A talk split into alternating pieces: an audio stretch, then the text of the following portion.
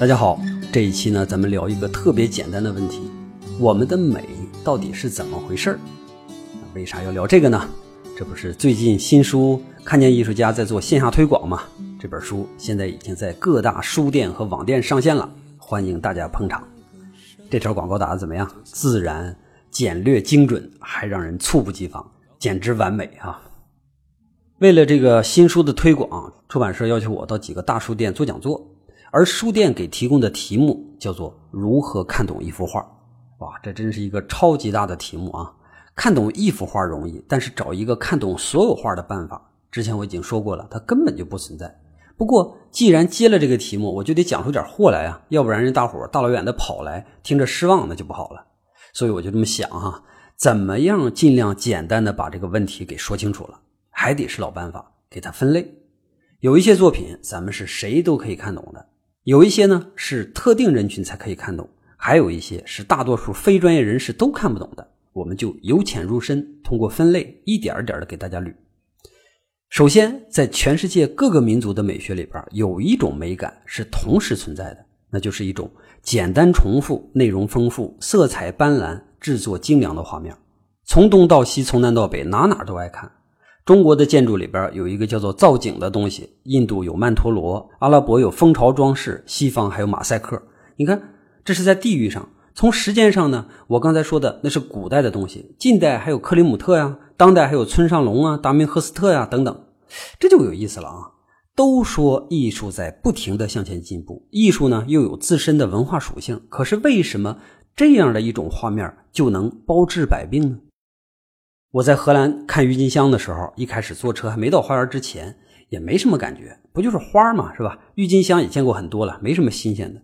但是等我真的见到之后，我就傻了，而且是彻底的傻了。拿起手机就是一通拍拍拍，没办法控制不了自己啊！太美了，它怎么能这么美呢？其实冷静下来，我去分析的时候会发现，原来这个东西挺简单的。我看到的画面还是重复、丰沛、艳丽和精致。就跟我刚才讲的那个美感啊，是一模一样的。看来不仅仅是人工制作出来的画面，就连大自然显现出这种画面的时候，我们也一样可以感觉到陶醉。那么，我们是不是就可以假想一个原因？既然各种不同民族、不同文化背景、不同时代的人都喜欢这种东西，它是不是就意味着可以剥离外在的所有属性，直接指向人这个物种最本源的那个欲望呢？咱们一条条分析啊。简单重复，首先是简单的内容，其次是不停的重复。原来我以为好奇是人类的天性，但实际上这是一个错觉，稳定才是人类的天性。无限的好奇只对极少数人起作用，而对大多数人来说，在稳定之后的好奇才有意义。比如说，咱们吃来吃去，发现还是愿意吃那么几种东西；待来待去呢，还是愿意待在某些地方。现在听歌软件那么多，几十万首音乐，甚至上百万，随便我们听的时候。我们发现，我们还是愿意没事就听听年轻的时候爱的那些老歌。事实就是，我们希望沉浸在懒惰当中，这个没什么好害羞的啊。我们又不是超人，干嘛整那么累啊？所以，重复的东西对我们来说价值非常的高，因为它可以提供一个不需要太累的观看环境。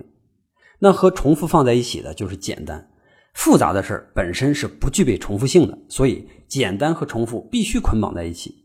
在沈阳，我一般去小超市买东西的时候啊，都能看到一些卖货的大妈们，在卖货的同时，他们都开着电视机，电视里边放着的永远是那些我认为很烂的电视剧，演员长得差不多，剧情也差不多，而且看两眼你就应该知道后边的结局那种，非常非常无聊。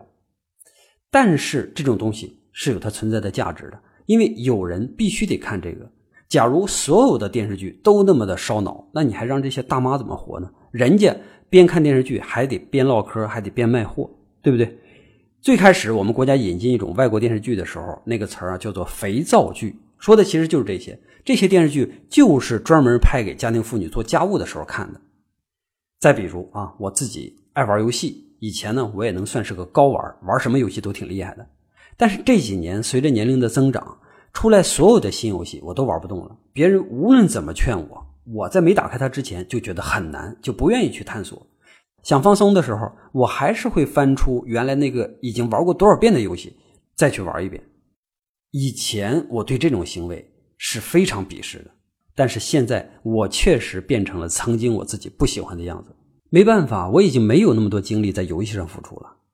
从本质上看，简单和重复的特征是来自于我们人体机能的限制。人类没有自己想象的那么强大，我们轻易就会觉得累，是吧？希望可以在一些东西上面得到放松。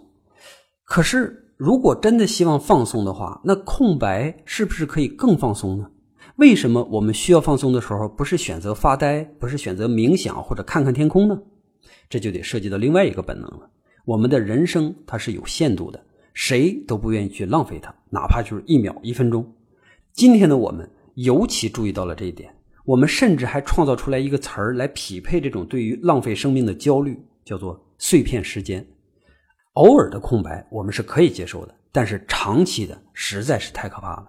所以，最好的结果就是重复简单的内容，不停的重复，让人们徜徉在安逸的环境当中。我不知道在下雨天人睡觉睡得会特别舒服，是不是这个原因？因为雨点的声音本身也是一种简单的重复。接下来呢，咱们说内容丰富。丰富指的并不是无限的多，这俩概念之间有着很大的区别啊。它实际上是对于重复的升级和限制。如果是完全没有变化的重复的话，人们会很快就腻掉的。但是变化太多了，就会失去了重复的基础。当我们面对完全是陌生的东西的时候，我们本能的会感觉到不安。所以这个变化就要限制在一个很合理的范畴之内，这就是丰富要干的事儿了。听起来好像还真有点别扭，是吧？丰富它不就应该是多吗？还真不是。我们仔细想一想，当我们用到“丰富”这个词儿的时候，它指的是什么？比如说，百货商店的商品丰富，但是说的都是商品，外加上多少的外星人或者恐怖分子都不能让它成为更丰富。博物馆里边的内容丰富，说的也是文物和艺术品，地上无论多多少垃圾也不能称为更丰富。所以。丰富的意思就应该是统一的性质和轻微的变化，这就是我说的丰富是重复的升级的一个原因。色彩斑斓，这个呢肯定是源于我们对于大自然的怀念，在咱们曾经作为一种低级动物存在的时候，就已经养成了这个习惯。因为色彩的丰富，通常情况下意味着自然环境的优越，利于生存。你看，沙漠色彩单一，海洋色彩单一，这些都是我们不太能去的地方。当然，中东地区算是个特例啊。不过我们可以看到，伊斯兰对于色彩的要求，从建筑上看，确实比其他民族要低。我们看到的经典的穆斯林建筑，往往都是以单纯的乳白色居多，像泰姬陵啊、阿尔汉布拉宫啊，还有中国的那个大厂民族宫，基本上都是。看来确实是他们长期生存的基因里边带出来了这种美学。在巴黎，我总能听到人们说，巴黎有两个肺，就是两个大公园，里边全都是绿植。那个时候的城市规划师坚信绿色能够改善空气质量，让人们呼吸到更多的氧气。我小的时候学光合作用的时候也相信这一点，说大自然里边的空气含氧量要更高。但实际上，科学证明，沙漠和原始大森林里边的氧含量几乎是没有什么差距的。我们喜欢绿色，仍然是因为我们的动物本性。毕竟，自从有人类以来，当我们看到绿色的时候，就意味着我们不会被饿死了。看来，色彩和重复以及丰富是一样的，也都是我们的本能需求。那么最后一点，制作精致也是吗？我们在石器时代制造出来的东西可不那么精致啊！但是你别忘了，所有没学会精工细作的原始部落，都被能够打造出更锋利的杀人武器的新部落给灭了。我们向往精致，应该就是从那个时候开始的，因为精致往往就意味着更好。更高级、更奢侈或者更实用。现在咱们回顾一下这四条啊：简单重复、内容丰富、色彩斑斓、做工精致。这些需求都是随着人类的成长而积累下来的一些本能。怪不得我们会觉得这样的东西美，对吧？它就跟我们喜欢吃甜食一样，我们需要甜食的高热量来对抗可能面临的饥饿。那么，按照这个本能推理。美女美，帅哥帅，是意味着我们希望和他们共同繁殖出更优秀的后代吗？或者说，像我们曾经希望佩戴一个精美的贝壳或者一颗狼牙一样，为了炫耀我们的身份和勇气？看来啊，我们偷看几眼美女帅哥不算是什么品行不端，那是我们的本能使然。那么问题来了，这些本能需求，它是一直存在的吗？在古代，在现在，在未来，它们都是通用的吗？你看啊，我说一个例子，现在全世界发现的所有远古壁画里边，没有一幅是这个类型的内容。难道原始人他就不需要丰富、不需要色彩了吗？当然需要啊，但是需求是有层次的，是有主次的。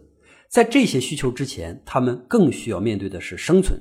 对于他们来说，很多东西还没存在过呢。比如重复，实际上重复是一种秩序感，而远古时代本身它就是无序的。人们随时都得面对着陌生的突发状况。我们那时候对于任何事都会充满敬畏。再比如精致，那个时候的人类根本就没有闲工夫用在打磨物品上。因为吃饱了你就得躺着，你得节省体能，从而节省那些来之不易的食物。什么时候人类有了私有制，有了阶级，有了社会，对于这些特征的需求才逐步的增大。尤其是在阶级社会，上层人物迷恋这种美学，他是用这种美学来彰显自己的财富和权力。随着时间的推移，社会的进步，慢慢的有些东西就要变了。相对古代社会，现代社会的物质极为丰富。人们对于物质匮乏的恐惧也正在消失，从而那些我们原以为是本能的需求也正在消失。比如说，近些年啊，由莫兰迪引起的一股新的色彩风正在盛行。这种色彩纯度非常低，但是更为和谐，也更为微妙。如果把这些颜色扔到古代，古代人会不会喜欢它们？我觉得不会，因为如果会的话，它早就应该有了。这绝对是现代文明之后的产物。还有关于制作工艺。现在的机械技术已经达到了古人完全想都不敢想的程度。有段时间啊，我就特别爱看那种金属切割的视频，哇，那个整齐，那个精确，钻头就像切豆腐一样的切割着金属，那么硬的东西，我们不用想它的结果，就看那个过程已经是无限舒爽了。在这样的情况下，我们得想一件事儿：当精致本身变得不那么昂贵，变得或者说变得廉价之后，它还会是人们的首选吗？为什么现在的画很多画看起来不再像安格尔时期那么的精巧？相反，还有很多粗糙的作品也备受欢迎。是不是工业技术的进步已经改变了我们对于精致的需求呢？哎，所有的这些改变，我呢都会在现场为大家解析。我找了一些画，比如说什么风景画、故事画、人物画，再把不同时代的画放在一起比，我们看看在时间河里边有哪些东西变了。有哪些东西没变？变了的是因为什么？没变的又有什么意义？欢迎大家到时候捧场。如果你没办法参加现场，也不用担心啊，我会把现场的内容呢整理好，再出一期节目，争取让大伙能够得到一些看画的小思路。行了，就这样，别忘了开头那个精妙的广告啊！祝大家都能感受到艺术的美好。再见。我的心带来一首苍老的歌，对着你轻轻地说：我不在乎春夏秋冬，花开花落，任凭这夜越来越深，你在我心中越来越沉，压得我不能翻身做自己的主人，任凭这灯。越来越昏，你在我眼中越来越真，看得清你满。